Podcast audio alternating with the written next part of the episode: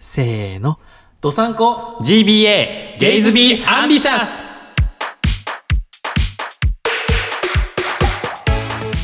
皆さんお晩ですショコラですドサンコ GBA ゲイズビーアンビシャス第12回目が始まりましたこのポッドキャストは北海道に住むオタクのゲイ2人が好きなことを喋って大志を抱きつつ男を抱き男に抱かれるために頑張るしょうもない番組ですまたこのポッドキャストはポッドキャストゲイバー玉川の公式後輩番組という名の公式リスペクト番組ですうわえー相方のとしきくんが、えー療養中ということで、相変わらず一人でショコラがお送りしてます。さて、今回は、ゲストをお呼びしました。カモンこんにちはケーキデブです こんにちこんは。にちはえっ、ー、と、第6回目ぶりですか。第6回目ぶりです 元気 元気元気です大丈夫うん大丈夫大丈夫 はいやってこやっていこうやっていこう。ね、じゃあ、今回もよろしくお願いしまうおす。願いします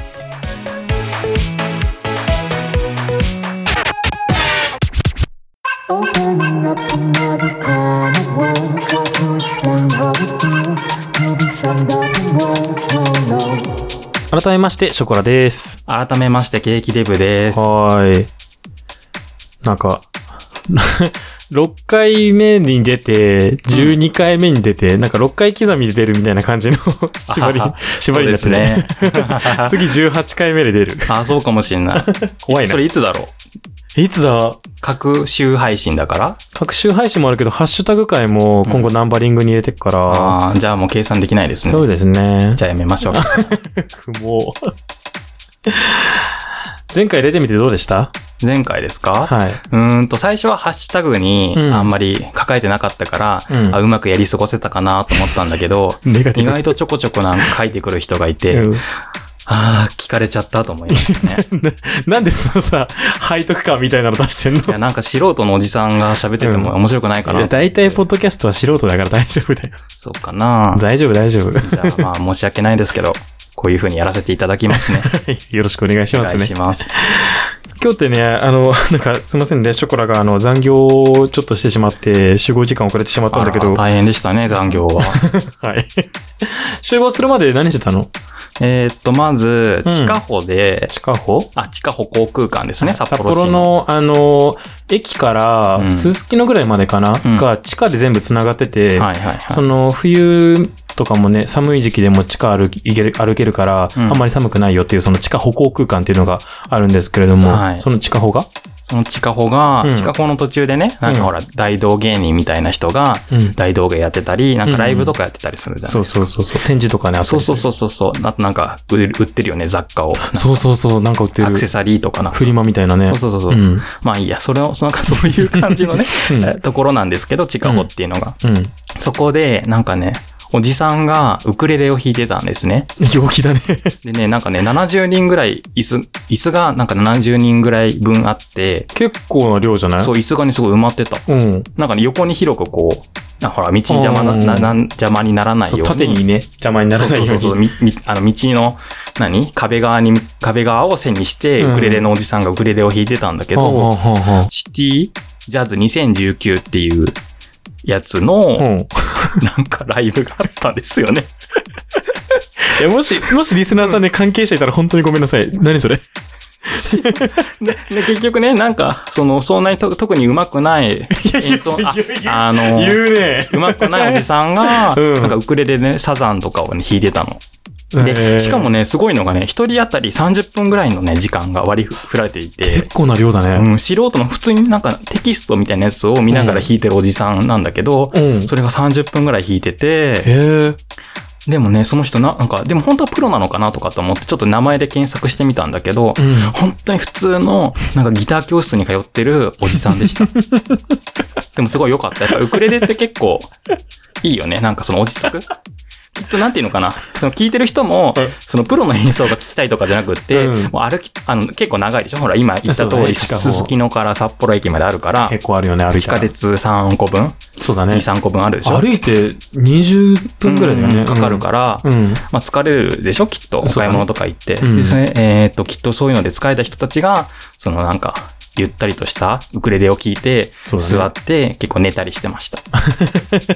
まあ、憩いの場的な感じでね。そうそうそうすごい素敵な場所です。えー、え、なんか紙もらってきたのちょっと見して。あ、はい。はい。 SCJ2019 の PJL っていうイベントです ね PJL。パークジャズライブっていうイベント。えー、でも会場がたくさんあるんだね。そうそうそうそうそう。なんか、ほら、うんあそことか、あの、どこ赤レンガ庁舎とか、はいはいはい。見てエルマンゴ、あのーライブハウスとかもあるし、うんと、ホテルのバーのうんうん。とこでやったりもしてるみたいだし、 ね、結構いい会場がありますね。うん STV の方、STV の V のね。ホールとかね。うん。アイスターでもやってるよ、スターでも。あ、本当だ。で、結構すごい。もうほら、どこも大体30分ぐらいうん。時間取られて5分の多分インターバル挟すんでやっごいなぁあ、こっちにも、あ、これはあれか、土日、土日でやってるんだ。そう、すごいでしょ、すごい量でしょ。へこんえなにジャジャズって、ジャズって何なの結局よくわかんないんだけど、うん。 ちょっとそれ、ちょっと、そもそもね、ごめんなさい、ジャズってわかんないん だけど、しとおつしの、あ、おつしちゃっあのさ、ウクレレもジャズなのだから。た。いや、ジャズだよ。ジャズだよ。 うん楽器に関わらずだけど、その、なんだろう。でもまあ、まあその、そうだねポロンポロンみたいなアドリブ的な感じの。あ、そうか、そう言って、言ってた、言ってた、言ってた、そういえば。あずしとお寿司の、お寿司、 お寿司って言っちゃうなんだろう。おすぎのラ ジオのね、っそうそうそう。て言ってたもんね。あの回結構好きなんだよな。なんか、ジャズ、うん、ジャズとは、みたいなことね勉。強会みたいな。全然今覚えてなかったけ どね。えー、でも結構その、音楽とかってさ、なんか前もハンバーガーボーイズの話してたじゃん。うんうん。なんかそういう、え、音楽が好きなの、それともなんかそういうさ、発表、発表っていうかなんか芸術とか、そういうものが好きなのこまあ芸 術さ、っちさ。芸術が好きかなうん芸術が好きです。例えば、うん。まあ、映画を見たりとか、うんお芝居を見たりとかっていうのも好きだな。おー、なるほどね。へー。そっか。いやでもそのお芝居で言うとさ、んあれだよね。あの、我も役者やってた時期があるので、そうだよねね何回か見に来てくれたもんね。うん、見た見た。なんか、面白かったな、これっていうのはあるあの、なんだっけ、なんかあの、競技みたいなやつあったよね。競技。なんか評、何評価員がさシアタースポーツでしょ。おー、そう、それ、それ それ。うーん。あなんのか審ー、査員が3人ぐらいいたやつ。そうそうそう。お芝居でバトルするやつがあるんですけど、それがなんか完全即興みたいなやつで、なんか2チームぐらいでやってた、そうそうう。そうそう。で、なんかそのシアタースポーツってやつが、うん。あの、実際にライセンスを公式で取らないと、発表できないらしいのさ、シアタースポーツっていう。ライセンンスとはスそのシアタースポーツのライセンス。そういう、なんかきょ、認定する協会があるってことそうそうそうそう。うんがあって、それから実際に、その、何、公式の許可が下りないと、うんうんそのシアタースポーツっていう、なんだろう名称は使えないわけね競そう、競技ができないんだけど、で、実際に札幌で1団体だけ、そのシアタースポーツのライセンスを持ってるところがあって、うんうん。そこに出た時のやつだね。なんだろう、本当に完全に音楽も照明もテーマも全部、うんうんを完全にもう、な、無から、アドリブで全ア部ドリブでね。あ全部やるそうだよね。音楽もなんか、えーっと、なんか即興でそうそうそう。選ん選んでるんだっけあれそはうそう、選んでるし、あの、実際に弾く人もいる、そのキーボードで。で。弾く人もいて、本当なんかその場で生み出される感がすごかったよね。うんうんうんうん。で、テーマが、あれだよね、お客さんからもらったりとかしてて。そうそうそうそうそう。なんか、その、何そ総合、総合参加型みたいな、そのお客さんも参加するみたいな形のやつだようね。んなんか、プロレス感があったよね。 やっぱ戦う感じもあったしあ。ーなるほどね。うんうん。覚えてるさ、あの、そのアドリブの、なんかチャレンジみたいなのあるそのチャレンジっていうのが、なんて言えばいいんだろうね。アドリブはアドリブでも、うんちょっと縛りプレイをしてう、んアドリブをするみたいな感じなんだけど、なんか覚えてるのあるえーっと、あんまり、ごめんなさい。はっきり覚えてない な。どういうのがあったっけ縛りのオンパレードだったからね。うんうんなんか具体的に、いや、ケーキデブが見た回うでんやったのがどれかわかんないんだけど、うんうんなんだろうな。相手チームが急に、えっと、例えば、ショコラ、サンバみたいなこと言ったらさ、うんうんサンサンバの 曲に合わせて、うんなんか歌わなきゃいけないみたいなやつとか見あた。あ、そんなのあったかも。うんう んそうそうそう。なんか、ミュージカルはミュージカルでも、その相手チームに、誰々、なんとかってそのジャンルをね、うんうんうん言われた時しか歌えないみたいなやつがあったりとかして、うんうんうんあとなんだろうな。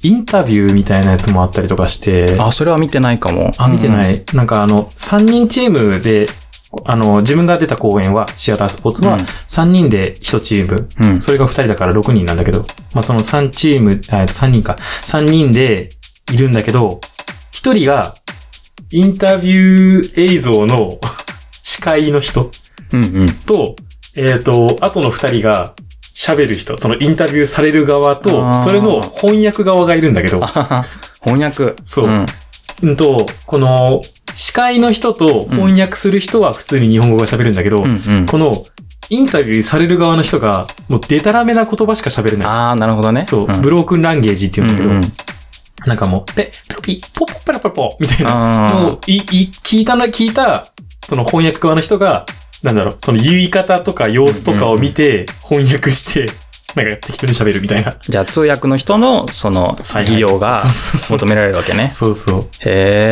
え。うんうん。っていうのがあったりとか、あとね、うん。あの、お客さんの中がから、うんうん。あの、何か一冊本を持ってる人いますかって聞いて、漫画でも何でもいいんですけど、うんつって小説でも、うんうん。あの、台本でも何でもいいんですけど、つうんうんって。で、例えばお客さんから本をもらうじゃん。うんうん。その本の中にあるセリフしか喋れない。っていうそれ縛り。すごい縛りプレイそうだそうね。そう。だからその3人うちの1人がその本だけ持って、なんか、なんとかかんとかだよねねケーキデブっつったら、ケーキデブは、あの、本の中から、そう、パラって、バッて開いうんうた、んそのページの中から、一文だけ選んでしか喋れないみたいな。なるほどね。そそのの、ぐ偶然性を。繋がるかどうかは偶然なんだね。そうそうそう。繋がんなくても、なんとか、あの、その残りの、普通に喋れる二人が、なんとかして持っていくみたいな。繋げるわけだ。そうそうそう。へえ、すごいな、それ。やばい、マジで。んなんかね、な、すごい難しい本を出された時とかに、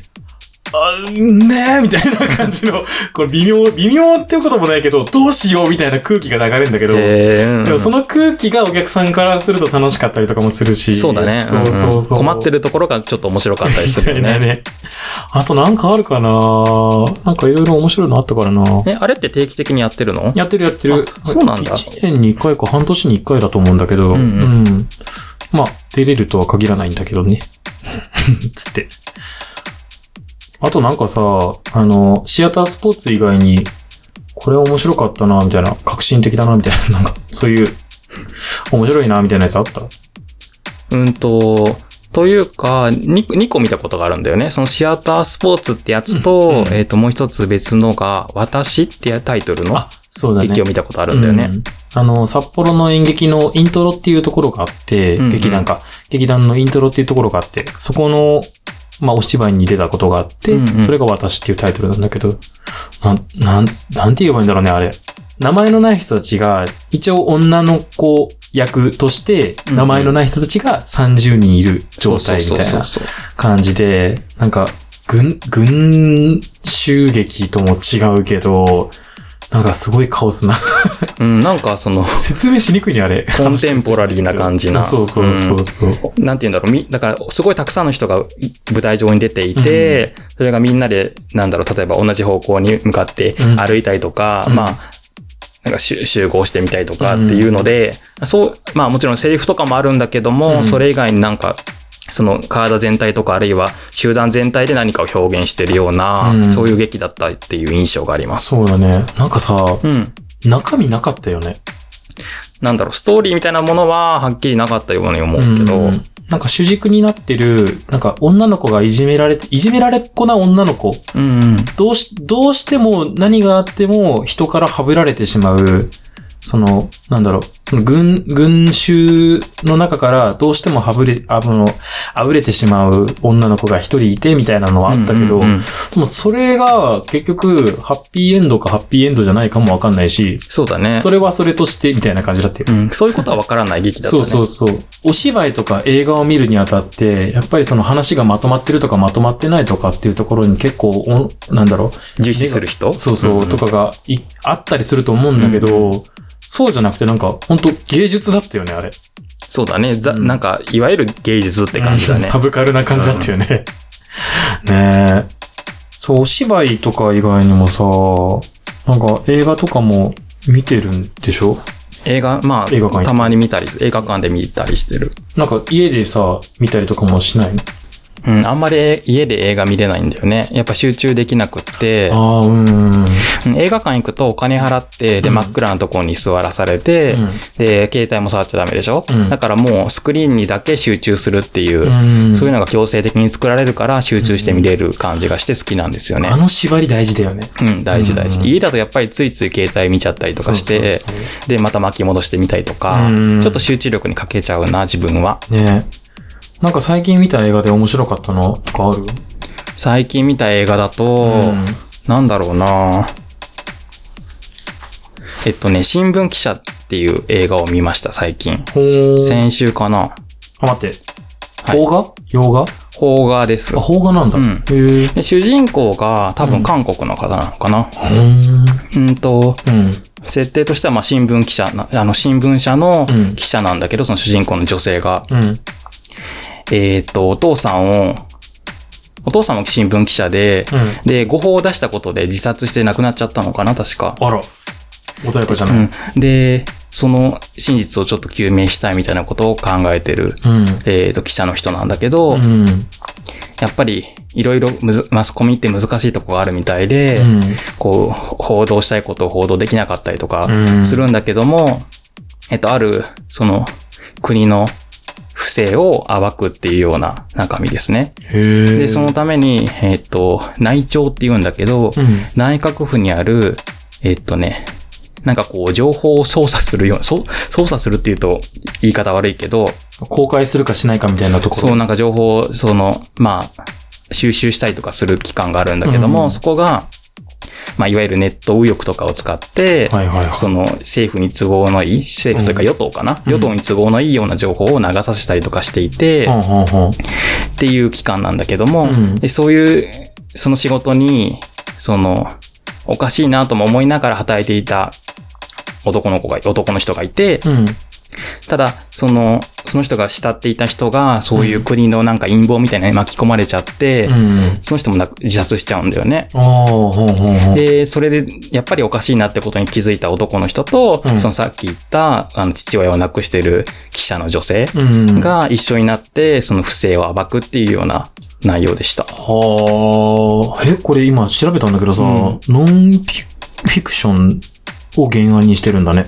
そうだね、結構だから、んその、モチーフとなる出来事とかは、うん。まあ、現実にある出来事はと重なって見ることができたね。あ。へえ。うん、やっぱりその、うん。うーん、なんとなくそういうマスコミとかが真実を正しく報道するのって難しいなとか、うんあるいは新聞とかが本当のことを報道してないんじゃないかっていうよ世論が今ある、実際にあるじゃない、うん。あるけど、その中で戦っていく難しさとか、それに必要な、なんだろうな、強さみたいなものが描かれていたのが、すごい心に残って、うん。うん、なんていうのかな。そういう人もきっと実際に現実の世の中にもそうやって戦ってる人がいるんだろうなと思ったら、うん、ちょっと心強くも思った。その、悪、世間から見たら、ん悪いものとして扱われてるっていうか、うんなくちゃならないんだけど、あそうんそこに、でも、それは悪、悪いわけじゃなく、やっぱその、今言ってくれたけど、その正義感を持って、ちゃんと頑張って正しく持ってこうみたいな感じの人はやっぱいるみたいな。そのマスコミの中にもってことだよね。ううんなん。るほどね。はあ。他にはなんか、あのー面白かったな、これっていうのはあったりするそうだなうんとね、去年見た映画なんだけど、んこ。れ2017年の、えっ、と、アメリカの映画なんですけど、うん。シェイプオブウォーターっていう映画を見て、それが、シェイプ、オブ、ウォーターダーっタ。ていう映画がおすすめなので見てほしいです。ちょっと残念ながら、ネットフリックスでは配信されてなかったんだけど、うん。まあ、何らかの手段で見てください。あ、でも Google プレイとか YouTube とかでは見れるね。あの、あお金払ってたけど。はいはいはいはいうん恋愛ドラマ映画。あ、うん、そうだね。そう、へー一応そうだと思う。ほんほんほん。え、どういうやつなのほんとね、うん。 1962年のアメリカが舞台な、そうそうです。ほうほうほう。で、えっ、と、主人公は、えーと女性なんですけど、うん。うんとね、耳は聞こえるのかななんかね、喋れないんだと思う、多分。ほう。喋れない女性で、うん。で、なんか NASA みたいなところの清掃のアルバイト、アルバイトっていうかその仕事をしていた、いる女性ですね。うん。で、なんかその、よくわかんないんだけど、うん親多分、なんかその、身近に親しい人みたいなのがあまりいないうん。方、うん。、で、その住んでるアパートの隣にゲイのおじさんが住んでいて、うん。その人とは友達なのかなそれであとうん職場の清掃の、あの仲間うんに黒人女性がいるんだけども、その人とも親しいんだけど、まあ結構孤独を抱えてるような方うん。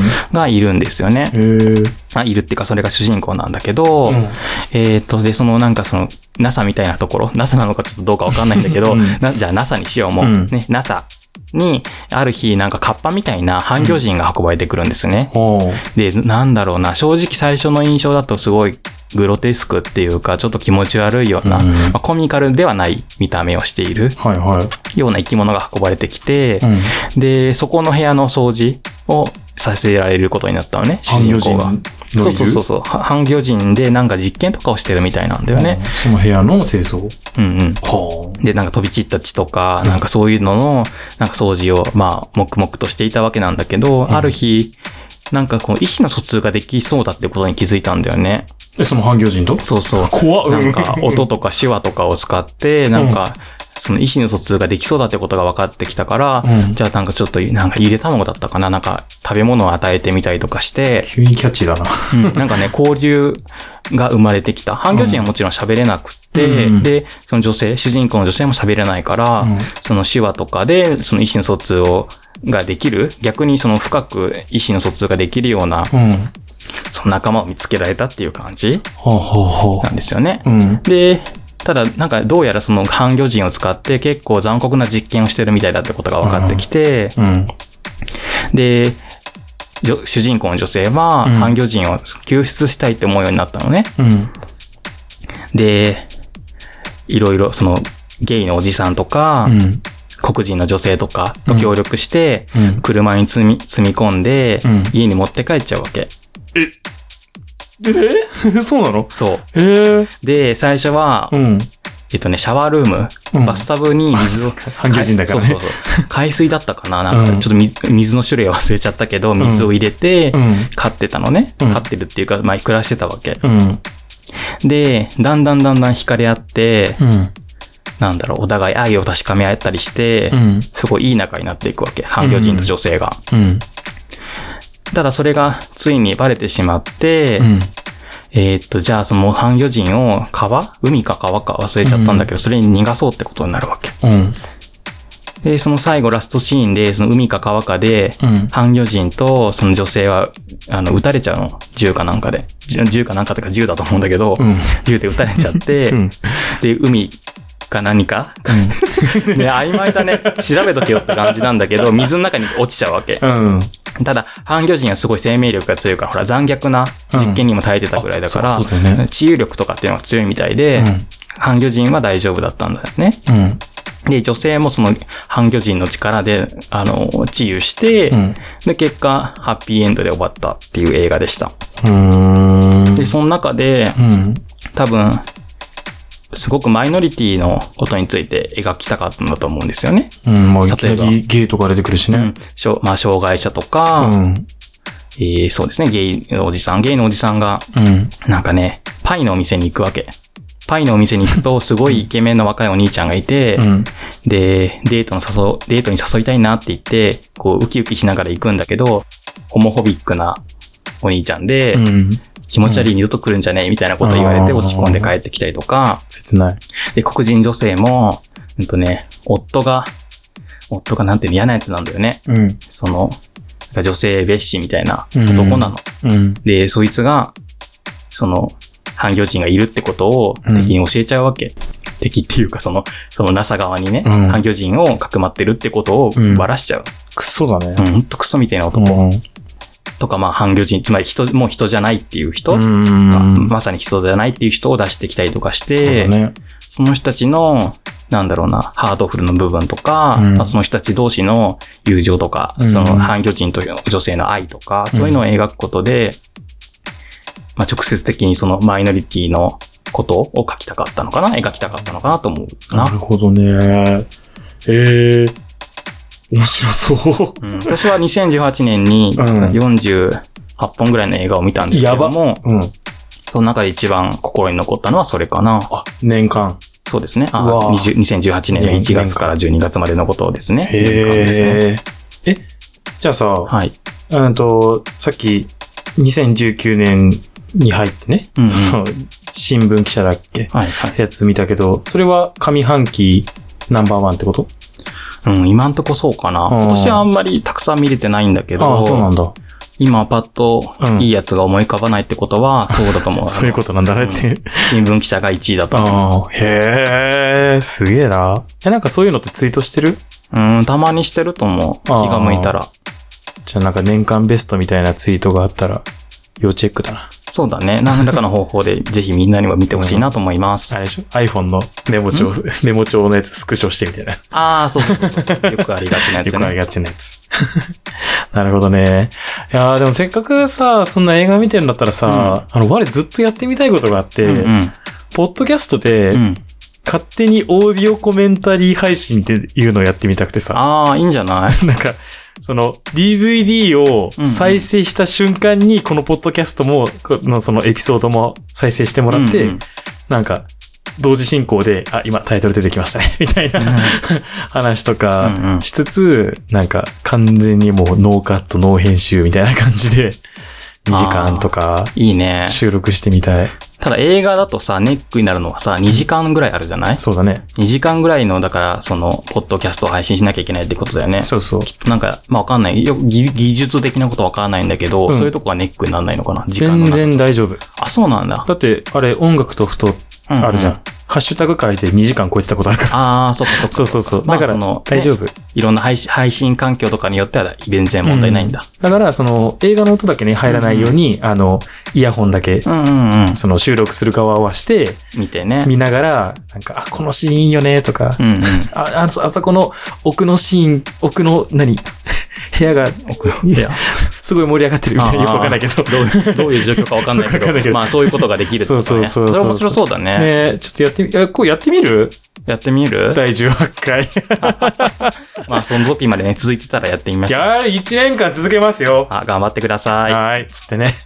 まあ、そんなところで。 Check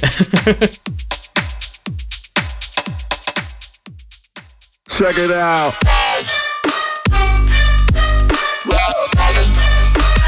ゲイズビーアンビシャス。